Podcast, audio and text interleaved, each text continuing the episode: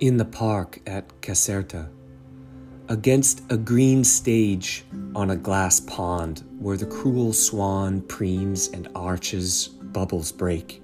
One bubble, ten, a fire from below, ten fires. A sun staggers skyward over Norfolk pines. Their verdigris crowns and crooked nubs unravel like jungle vines, stony arms that sculpt anyone, strangers, unseat, unsex, knuckles bloodied, the mothers probe the deep.